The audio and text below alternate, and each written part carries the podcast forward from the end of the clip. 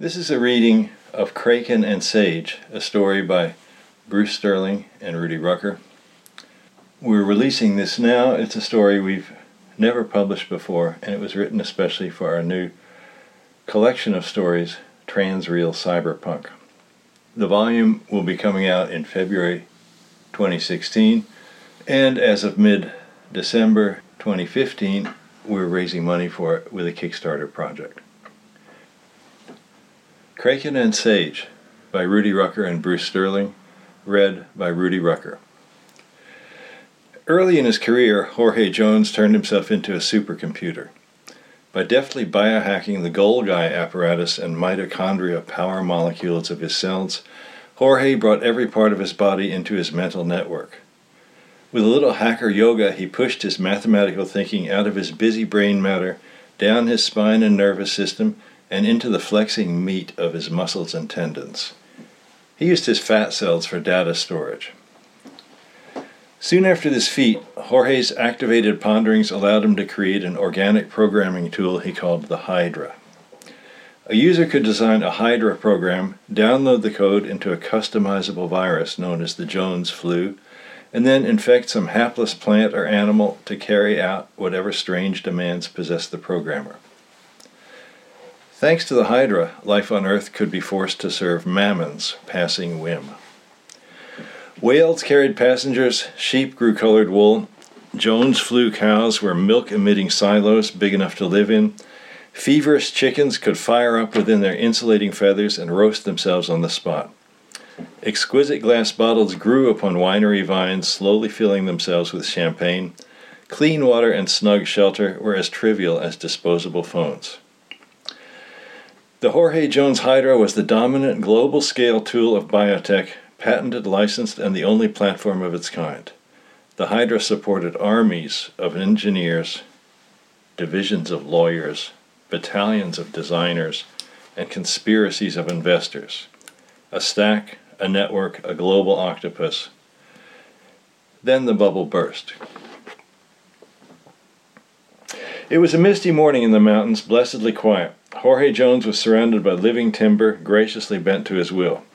His possessions were few but perfect a polished wooden bowl, a voluptuously curved chair, a carved table, a horn spoon, and garments of down and spider silk.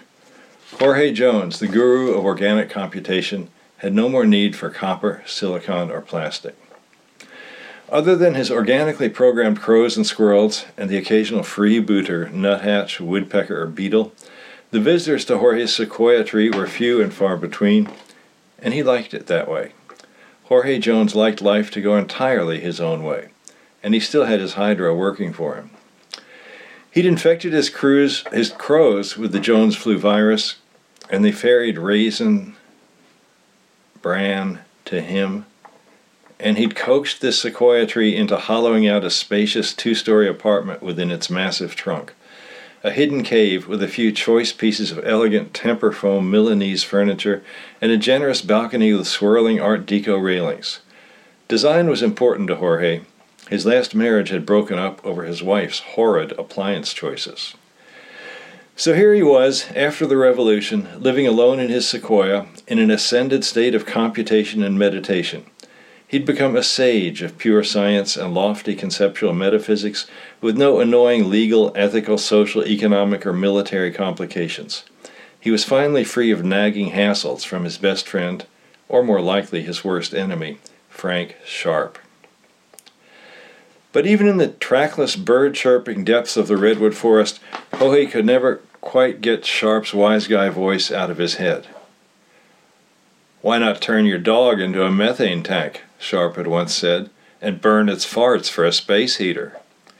But Jorge's dear old dog was long dead now. Jorge had become a forest sage, and he had no time for Sharp's worldly antics any more, nor for any mundane thing that wasn't serious. A foggy spot of light bumbled around in the damp green branches of his primeval tree. This glowing apparition moved with a considered urgency, like the Zen butterfly that never hastens even when pursued. It shifted, drifted on the air like ancient plankton, a floating thing of many soccer ball facets, a gleaming polyhedron, Its planes were wobbly and bubbly, a stripped down, minimal, ultra primitive life form, its grip on life so tentative that a bubble pop would annihilate. Slowly yet steadily, the luminous herald drew closer, tracing a path through the three dimensional maze of the Jorge's great tree. The uncanny cyst was feeling its way toward him with wiry, delicate cilia that writhed from its tinted geometric corners. The plankton bubble bumped into the sharp tip of a broken branch. Jorge held his breath, but the blob didn't burst. Those shining membranes were tougher than they looked. Jorge grew uneasy, watching the creature draw closer. No use trying to enjoy his morning tea and cereal. The floating entity was homing in on him. But who knew that he lived 30 meters up a tree in the middle of nowhere? Even the government spooks who'd spirited him to this mountain redoubt had agreed to forget about him.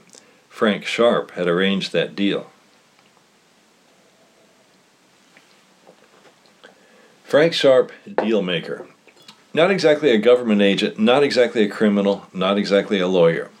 Frank presented himself to the world as a high paid consultant, offering services worldwide to high tech industries who'd lost their way in the tangled jungles of humanity.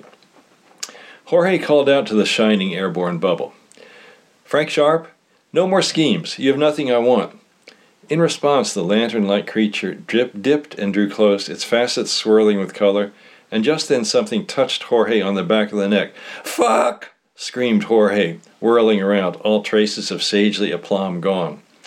It was a second levitating polyhedron, all in shades of black and gray, this dark floater had crept up from behind him in utter dewy silence, arriving at Jorge's bare neck with the stealth of a vampire bat. And this one was indeed the avatar of Frank Sharp, hired to escort the first blob, the colorful one. Step by computational step, that first bubble shaped itself into a model of the head of Jorge's former student, Betty Yee. Delicate, intelligent, and more plain than beautiful, Betty Yee was a techie of the Pacific Rim. Although her floating head was merely a mock up made of taut organic membranes, Betty had her usual expression, an ingratiating yet self serving look. Betty had always been ambitious to change the world in her own direction. I'm honored to meet you again, Dr. Jones, said the floating head of Betty Yee. A wild storm, then a day of sun. Seeing you lifts my heart. You know my policy about leaving the world behind, Jorge scolded. I told you my plans back at the Stanford Biological Accelerator. Yo, yo, yo, yelled the dark Frank Sharp's floater, man- maneuvering to wedge in, in bubble like, between Jorge and the head of Betty Yee. Don't forget what she did to you, Professor. She robbed your lab and stole your ideas. You said you would let me explain the crisis to him, admonished Betty Yee. I said I would let you plead, yes, said the Frank Sharp floater.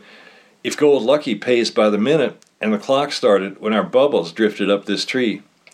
I can be brief, said Betty Yee. Dear, good, wise Dr. Jones, you changed the world. In China, we adopted your changes to our methods. We embraced them. We extended them. Mistakes were made. Back up, said Jorge. Did Frank just say he was renting me out by the minute? We must have your help in Shenzhen. We've aroused a dangerous computational form of life. We set that po- process running, now we can't shut it off without your skill. I named the new outbreak the Kraken, Frank confided, after Tennyson's poem, the primordial sleeping monster of the deep, roused by the folly of man, arising for the end of the human days. Jorge's gaze flickered between the pretty glowing lantern and the vampire bubble that had poked him. Betty, why aren't you bobbling around with this guy? Don't you know any better? Gold Lucky Company hired Mr. Sharp as our connection man, Betty confessed. It was the only way that I could find you in time to save the world. Her problem is giant monsters made of intelligent mud, said Frank. Betty Yee nodded her floating head. Awkward. Jorge considered the situation. What's in this for me? Let me explain that face to face, Frank offered. Betty's not around here because she's fighting for life in the Shenzhen disaster zone. As for me, though, I'm running this floating bubble while I'm actually standing right down at the base of your tree. Frank Sharp had arrived in the flesh. There had never been one episode when that situation hadn't turned out to be crap. Jorge's windlass wheel was powered by 300 organically computing squirrels. Once Betty's Chinese bubble had burst in a glowing patch of slime, the rodents set to work with brisk, muscular efficiency. They were a jostling tide of fur inside the squeaking wheel. The Sequoia's little used lift cage hauled Frank Sharp straight up the trunk. His character well in place, Frank Sharp stepped into the treehouse and raised his elegant brows. It's a privilege to visit your Sequoia retreat, Jorge, I know you deserve your serenity after all we've been through together. I told the big boys back at the agency, I told them, yo, we can't squeeze blood out of, out of a redwood stump. Let Professor Jones be. He's old, he's lost it, he's pretty near death. Forget him. We'll find some younger math genius who can avert this Lovecraft scale catastrophe. Jorge looked at his stained fingertips, seeing them very clearly just now. They were dirty, with a glossy sheen over the dirt, a bum's hands. He hadn't bathed or shaved in days, or maybe weeks. Was his chosen life so great? Frank Sharp, by contrast, looked like he'd just stepped out of a five star hotel lobby. What other genius? Jorge said. Oh, well, we both know about you math guys. You always do your best work before 30. Maybe so, but we live to be a hundred, countered Jorge. Can you tell me again who you're working for this time? I work for the high enders on any given day, smiled Frank. Whenever an industry peaks, they start to die, so they call in a futurist. I serve them their final cheese course. Me, I'm not an industry anymore, said Jorge sourly. I'm a lonely, resentful old man with some broken patents. That's all thanks to Betty Yee and geopolitics. Be fair, Jorge. It was never easy to keep a guy like you out of prison or the nut house. Jorge glared at Frank. Before you showed up here in my sequoia tree, I had a chance to end my days in dignity.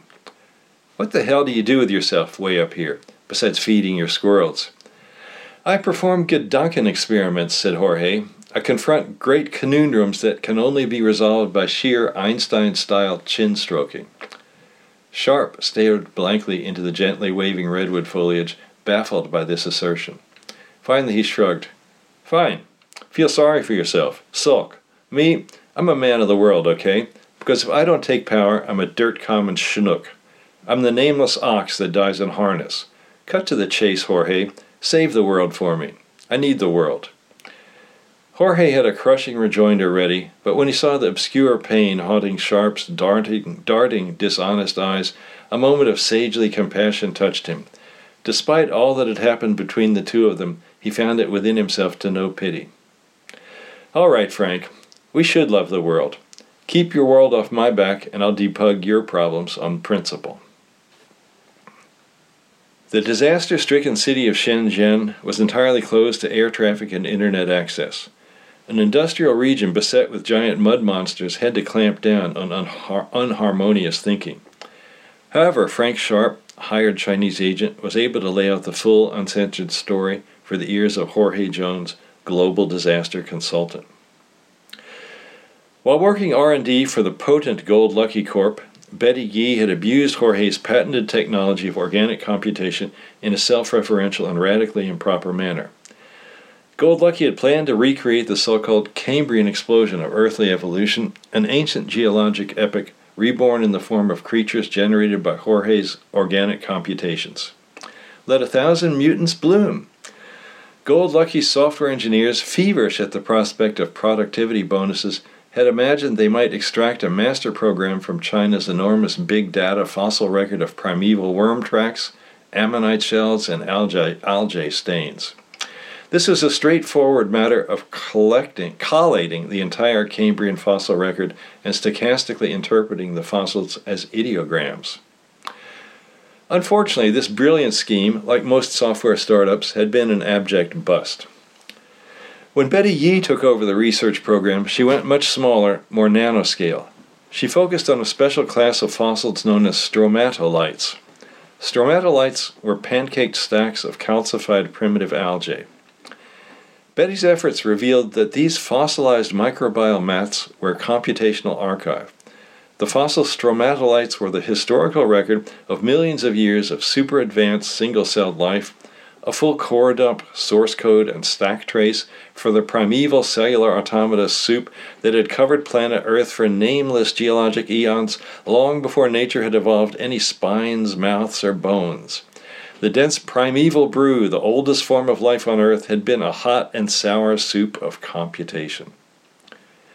Of course, no one had believed Betty's science findings, so she'd boldly ported this fossilized database straight into the gold lucky medicated mud factory. Then everybody believed, because behold, the Kraken awoke. Frank and Jorge were quickly ushered past customs in Shenzhen because no mere functionaries were allowed to inspect Jorge's latest version of his Hydra tool, newly revamped for battlefield action. Betty Yee met them with an armored Chinese limousine. Why did you publish that paper in the Hong Kong Journal of Genomics about stochastic flows across membrane diffusors? Jorge promptly demanded. Was it to break my patents? He'd been brooding over the issue during the long trans Pacific flight. Then you remember my work, said Betty Yee. She sounded pleased, but in person she looked careworn. Betty was dressed in standard global nerd style pink jeans, white, white athletic shoes, a sweatshirt with a corny graphic, a purple windbreaker. Her hair was newly streaked with gray, and she had dry crow's feet at her temples. My patents were not about commercial advantage, lectured Jorge. I put the patents there to protect this world from things men were not meant to know. Your patents weren't stopping anyone, said Betty, especially not your National Security Agency and our Chinese cyber war units. While you've been lying and you're living in your tall woods like an exiled Taoist poet, everyone here in China has been building Hydra units for years. Jorge locked eyes with his former student. He was angry, but she steadily returned his gaze. As man and woman, they were of different generation, uh, different generations, and had once had an entirely decent, productive teacher-student relationship. However, many years had passed. Betty had become a woman of discretion, while Jorge, although ancient, was not entirely dead to male lust. Yo, what's up with the stromatolite codes? Frank interrupted, seeking some normalized conversation. Betty blinked and cleared her throat. Imagine the unthinkable patience of plankton, passing endless yugas under the sun, she offered. The legacy of living earth before plants and animals, much like the placid, stable, civilized Middle Kingdom before the West showed up and wrecked the Confucian utopia. A nanotextile gray goo singularity is a legacy, said Frank Sharp. Like, thanks a lot. The singularity was never ahead of us, said Betty. It was always behind us, on hold, deep in limestone strata. In the distance, toward the battered metropolis, the Chinese earth shook with disaster. Hoarse and loud.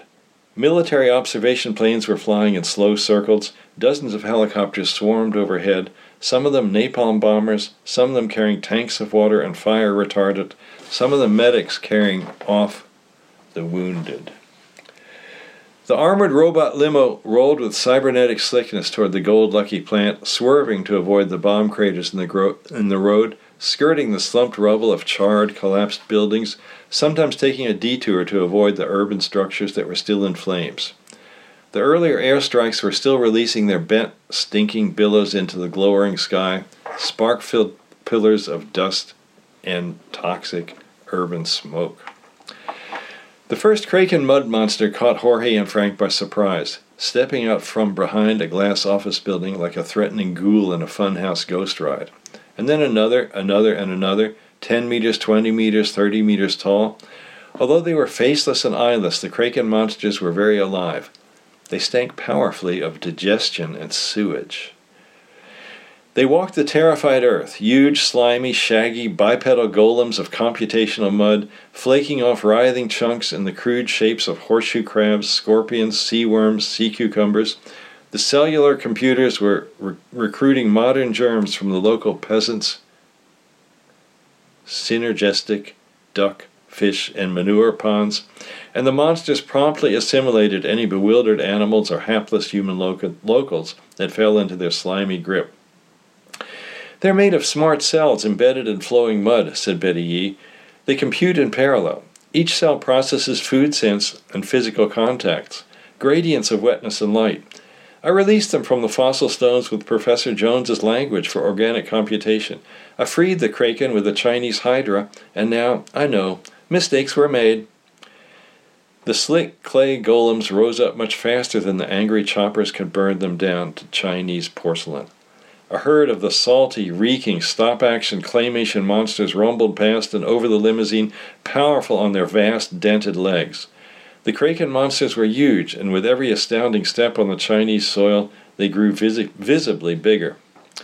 Frank straightened his tie and gave a thin smile. Betty, your military attacks don't even hurt their feelings. His exquisitely tailored black suit made the leather of the limo look cheap. They're generating body forms like they're leafing through Charles Darwin and highlighting the hot parts. Let us join the welcome banquet at the Gold Lucky plant, Betty intoned. We must formulate a war plan. The Gold Lucky Welcome Banquet was a Spartan emergency lunch where terrified employees wolfed down cold noodles from stamped aluminum bowls. Jorge here can degrade, attrit, and suppress your krakens. I have no doubt, Frank Sharp told Betty He. The American press calls him the John von Neumann of organic computation. Do you still read the American press? said Betty doubtfully. That's not what mattered, said Frank, deftly chopsticking his chili ramen. Because Johnny von Neumann was a shadowy, zoned out guy who was in there, at the start, with the players. Von Neumann created the first digital computer, also the first atomic bomb. That's the American way. Throw the big brainiac at the big problem. Save the moral indignation for when you can pay for it. One man against the universe. Just keep moving his bar, extending his finish line until he comes up with some ecstatic, dreadful breakthrough that can cap it all. If he fails and his brain turns to slush in his hospital bed, that's all part of his legend. Betty decanted a plastic squeeze bottle of hot sauce into her lukewarm noodle bowl. Why do you say such painful things, Frank? she said, meeting his eyes. Dr. Jorge Jones is a great man. You torment him. You mock him. Why? Free speech won't kill a great man, said Frank. Your mud monsters might kill him. You know what killed von Neumann, said Jorge? The hydrogen bomb tests. He just had to go and gawk at all of them. He didn't have the sense to stay home. For two minutes they ate in silence. There were certain matters that Jorge Jones and Frank Sharp never talked about like the treason charge that had hung for years of, over Jorge's head for his ruining spook encryption with his massive stash of secret and heretofore unknown prime numbers. Through a Byzantine legal maneuver, Sharp had finally gotten the hacker charges dismissed. As a quid pro quo, the secrets of the Hydra, Jorge's programming tool, had been handed over to the Washington security establishment. Jorge himself, legally scot free and carefully stripped of any possible role in government, business, or academe, had been given control of a nice tall sequoia tree in a quiet, misty federal park. An ingenious secret arrangement, but of course it could not last. The vampire that was power might be buried, but then every living thing around it would rot. The Hydra's design specs and its proprietary control software had been released by a malcontent at the NSA, or else hacked by Chinese military disguised as computer science students or maybe just sold off by Frank Sharp, who rarely asked for more than 10% on a deal. All that pain and trouble to keep things tight and shipshape, and the genie still blew out of the bottle. The genie whistled howling through the bottleneck and flew worldwide on the cloudy winds. They were like that, genies. John von Neumann transformed this world, and so did I, said Jorge over the candied bean cakes. If some obscure Hungarian exile can turn America into an atomic computational superpower, then it'll be easy for me to obliterate Chinese kraken monsters with my Hydra. Jorge wiped his mouth and set down his chopsticks. So what? The reward for being a low empathy know it all. Sensing Jorge's moment of self doubt, Frank leaned forward over the flimsy folding table. To live alone, a man must be very like a god, or very like a wild beast. This Chinese banquet wasn't supposed to have a cheese course, said Jorge. Our conversation would be easier if you'd ever studied literature, said Frank. Politicians adore the classic quotes from ancient Greek. But for you, old geek, what is it? Differential equations? Jorge stared him down. Being rescued by you is worse than prison. Betty Yee looked from one to the other. Gentlemen, we have a problem in the field. Shenzhen had been a prosperous city where an industrious people pursued their own happiness and minded their own business. Now it looked like Godzilla's birthday cake. Betty Yee herded Frank and Jorge into a robot helicopter which promptly rose aloft. I feel so ashamed, she announced. The world would be a happier place if this had only happened in Washington instead, where you vainly seek to control the rest of us, and where men like Frank Sharp make dirty money. I am the King Hell futurist, barked Frank Sharp over the noise of the rotors. You wanted to bring in Jorge Jones, the sage of organic computation. You had to suit up a cowboy first. Take us to the front lines. During the brief flight, Jorge hastily prepared the Hydra that he'd brought along. Jorge's hydra had four bright blue eyes set into its waist and a working mouth inside its ring of eight tentacles. Each tentacle had an opening at its tip for puffing out viral spores. This hydra's interface consisted of EEG patches that, you could, that could monitor Jorge's brain impulses and thus, to some extent, read his thoughts. Jorge wore the hydra atop his head. Fun, said the hydra, settling into place. Its human voice was high and cheerful. Good boy, said Jorge, brushing tentacles from his eyes. A battlefield was a young man's arena, but in a cyber war, an old man was ferocious. Firing from the chopper with the advantages of air supremacy, Jorge destroyed 25 of the Krakens in rapid succession, poofing them with aerial squirts of Hydra mist. The Krakens crumbled below him like sand castles in the tide. The remaining monsters absorbed battle, this battlefield fact on the ground, Stumbling and lumbering, they retreated, redesigned themselves, and returned to combat. The second wave of mud golems were armored lumps. They resembled dog sized trilobites and cow sized ankylosaurus dinos, each with a spiky ball in its tail. There was even one ghastly thing like a rolling, gawping human head that Frank Sharp boldly insisted was clearly modeled on himself. Solving the relevant reaction diffusion equations in his head, Jorge reprogrammed his Hydra's viral mist and began picking off Krakens again. He'd fly low, get close to one of them, and then poof! Frank Sharp began yelling unwanted advice, a target observer calling the shots on the slaughter. Zap that one who's a crooked pig, and melt that ugly sucker looks like a snail, and then get the slobbering kangaroo. God, they're ugly. Then, with covert suddenness, there were no more Krakens in sight. I seriously doubt this is mission accomplished, said Jorge as they got back into the helicopter. With me killing them and Frank insulting them, these Cambrian mud monsters are going to want to build a kraken a kilometer high. But for now, all was calm. Frank Sharp began yelling unwanted advice, a target observer calling the shots on the slaughter. Zap that one who's a crooked pig. Melt that ugly sucker looks like a snail, and then get the slobbering kangaroo. God, they're ugly. Then, with covert suddenness, there were no more Krakens in sight. I seriously doubt this is mission accomplished, said Jorge.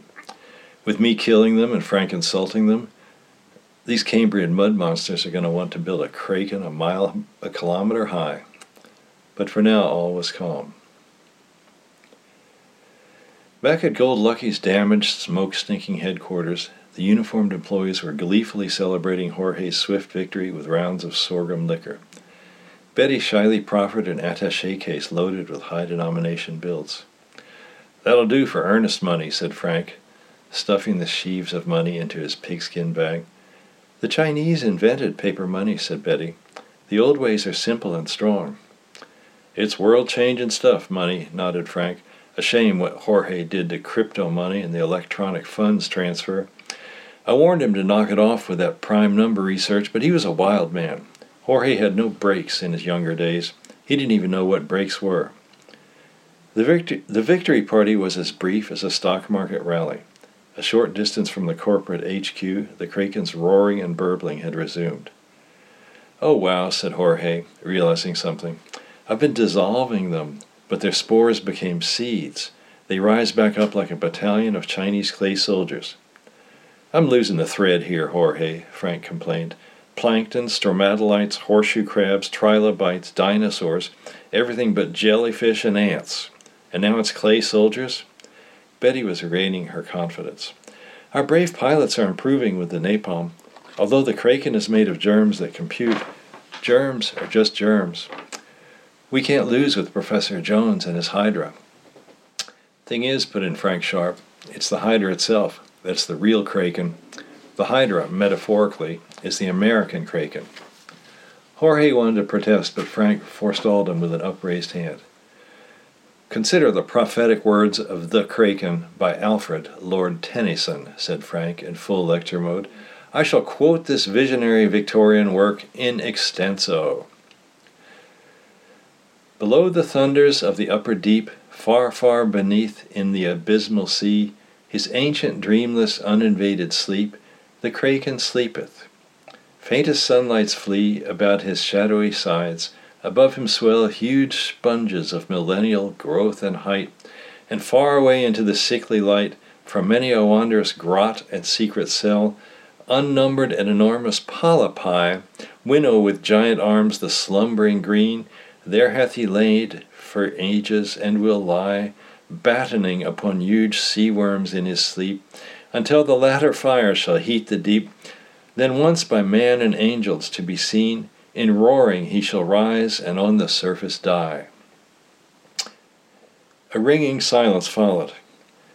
Only a fatuous English major would call a kraken a metaphor, said Jorge, fighting his way clear of Tennyson's spill. Organic computation is real. Scientist, spat Frank Sharp. Robot. Betty Yee was upset. You foolish men will never save China. Why do you quarrel as if your catastrophe is all about you? Frank should become the Kraken if he thinks it's poetry, said Jorge. Would make me laugh. You, a Kraken, like a trademark balloon of hot air in a Thanksgiving parade.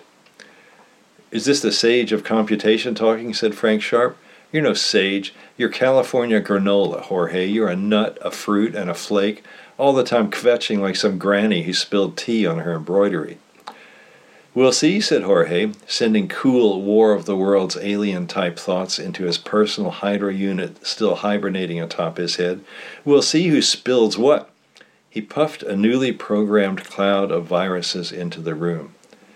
Frank Sharp tried to hold his breath, failed, grew apoplectic. What are you doing? That stinks. We'll feel feverish for a few minutes, said Jorge, and then we're good. Jones flu.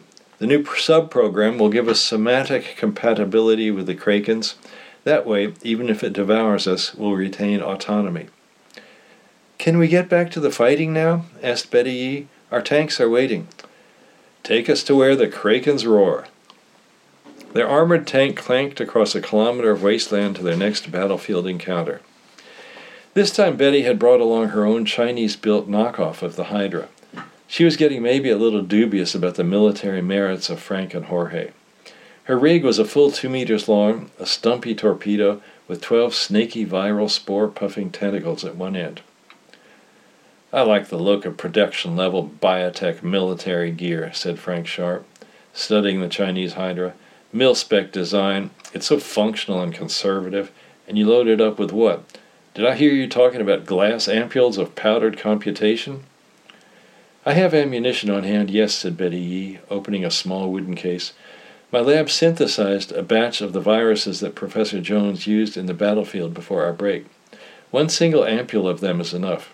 The Hydra will remember. I'll activate it now. She tossed the little glass tube into the Hydra's pro- into the Hydra's mouth it chomped up the glass round as if it were a peanut. But, hey, but, but hey, we need to stay loose, said Jorge. Change tactics on the fly, with our boots on the ground. This Hydra of yours, can you program it? Certainly, said Betty Yee. Its interface is voice activated. However, since this is classified military hardware, it only speaks Chinese. Frank Sharp looked smug. Hell, I know enough Mandarin to order up a two day party with sword swallowers and dancing girls. Frank and Jorge found their places inside the squat Chinese tank, with an anxious Betty offering final advice on its interfaces and affordances. Just then, another slimy giant kraken lurched up from the muddy soil, implacable as a Frankenstein monster assembling itself in a grave. It rose a hundred meters high, roughly humanoid, and flaking off fractal chunks as before. The newly spawned stromatolites were continually and obsessively recruiting fresh germs from the dirt, slurping shit up, knocking shit down. Frank barked broken Mandarin at the tank's complex dashboard, and the tank roared forward. Their heavyweight Chinese Hydra puffed out a vast cloud of viral stink gas. The collapse of the shambling hundred meter high kraken was total and abrupt. From the bottom up, its flesh deliquesced into diarrhea a sudden, awful computational crash into a vast sewer puddle of shit germs. Next, crowed Frank Sharp. A passing military helicopter framed another kraken in a target beam.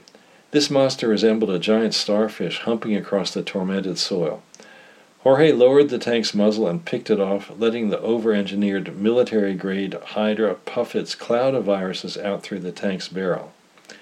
On they rolled, crunching a swath through a killing zone of bursting stromatolites.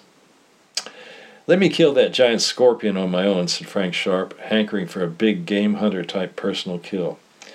Exhausted by the horrific stench of the infected mire, Jorge let Frank tend to the massive hydra.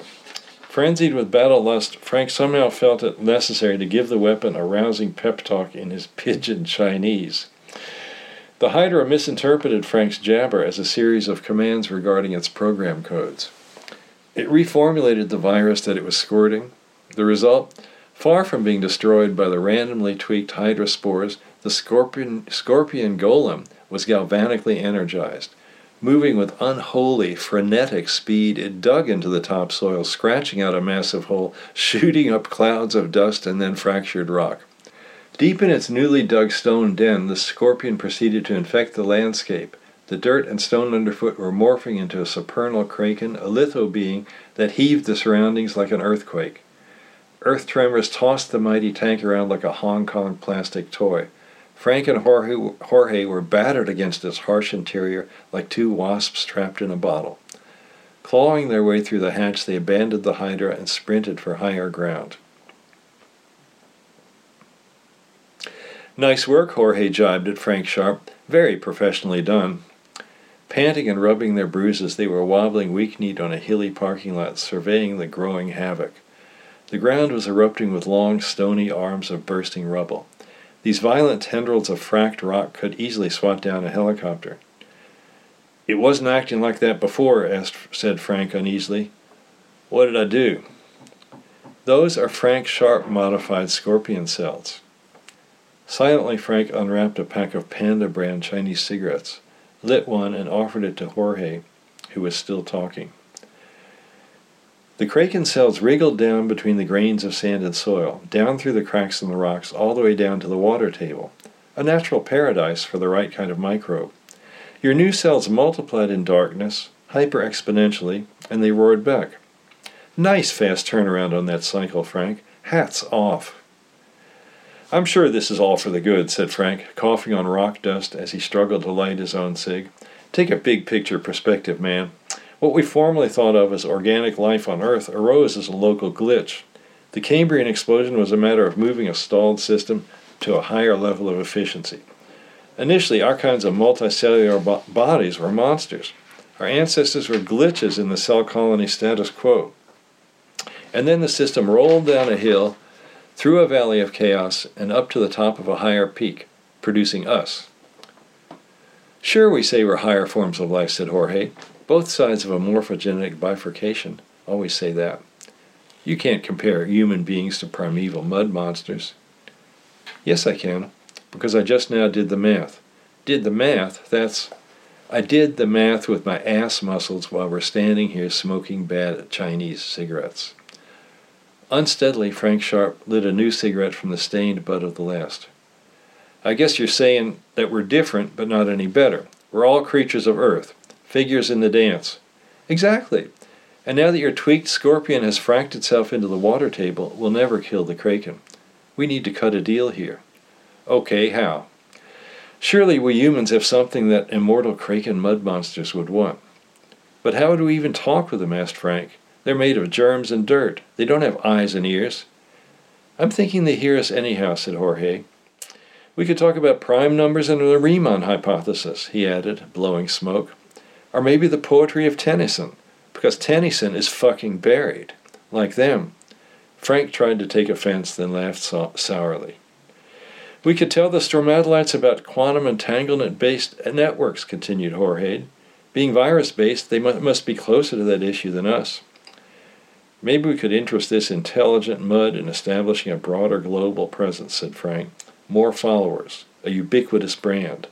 The mud could come out of the underground and go mainstream. Yeah, said Jorge, livening up. You're on it, Frank. Promo, buzz, offer them a deal. You yourself would have to turn Kraken for the big meeting, you understand. I'm game, said Frank. With insouciant bravado, he dabbed his finger against one of the fallen mud monsters and took it to Okay, let's wait. Let's do this right here. Okay, here we go. I'm game, said Frank. With insouciant bravado, he dabbed his finger against one of the fallen mud monsters and took a taste. Frank's voice grew louder and more insistent as the cellular computation invaded his body tissues.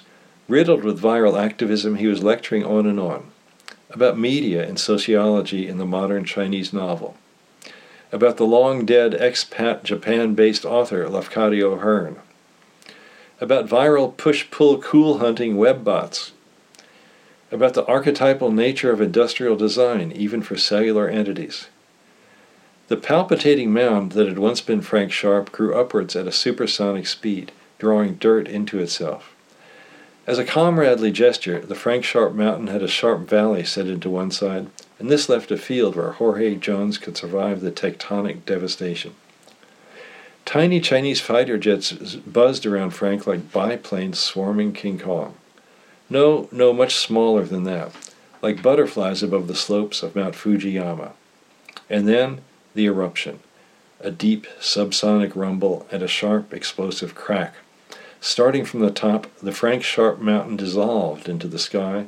The peak was shattering into dust. The eruption continued for half an hour, volcanic, unstoppable, spawning a vast plume that mingled with the jet streams, sowing the Kraken substance across every square centimeter of the old planet Earth.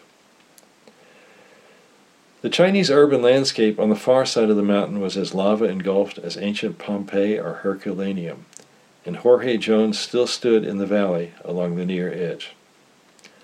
A very tasty world, rumbled Frank, slowly subsiding back to his old self. I'm the one. I've got the answers.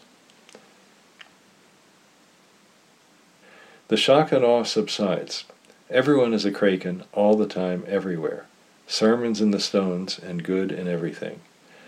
Jorge, Frank, and Betty spent some quality time discussing matters in the hot springs near Jorge's sequoia, playing with the freaky minnows, looking at rocks and fossils, revisiting that idea that the sedimentary stones are archives. Jorge and Betty are getting closer than before. Turns out there's an entire Golden Age archive down there in the geological strata. It's like cave paintings or cuneiform or hieroglyphs, or even like the cool old paper SF magazines, the ones that primeval sci fi fans used to root through in the 1950s before computers were invented. The protocols of the old ones. Betty finds she can use the profound Confucian style New Age teachings of the prehistoric worm tracks to educate the global biotech kraken, and thereby to rectify all names and to set forces in harmony and even to live with Jorge in his tree for a while. But then she goes home to rebuild her city. Frank throws in his lot with the trilobites. He retrofits his mitochondria and becomes a half billion year old cultural relic. Occasionally he appears in a five gallon goldfish tank at an ultra elite gathering of the planet's new trillionaires, emitting long speeches via piezoplastic hookup on his primitive chitinous shell. Mostly, though, Frank dwells at the bottom of the hot springs by Jorge's Sequoia, where the heavy action is chemo- chemosynthetic and the cultural movers and shakers are so far underground they don't even need eyes. Jorge gets Frank registered as an endangered species to assure his friend of long term peace. Then Jorge takes to painting Taoist inkwash scrolls. The great misty Kraken Mountains and the little old man in the robe. The mountains are vast and eldritch and timeless. And the sage is just a passing figure, crabbed and energetic in his wise little niche. Now and then Frank surfaces in the spring and jets out some sepia for Jorge's inkhorn. The kraken and the sage, they don't compete or quarrel or annul one another's being. They just make the scene. They're just plain there. The end.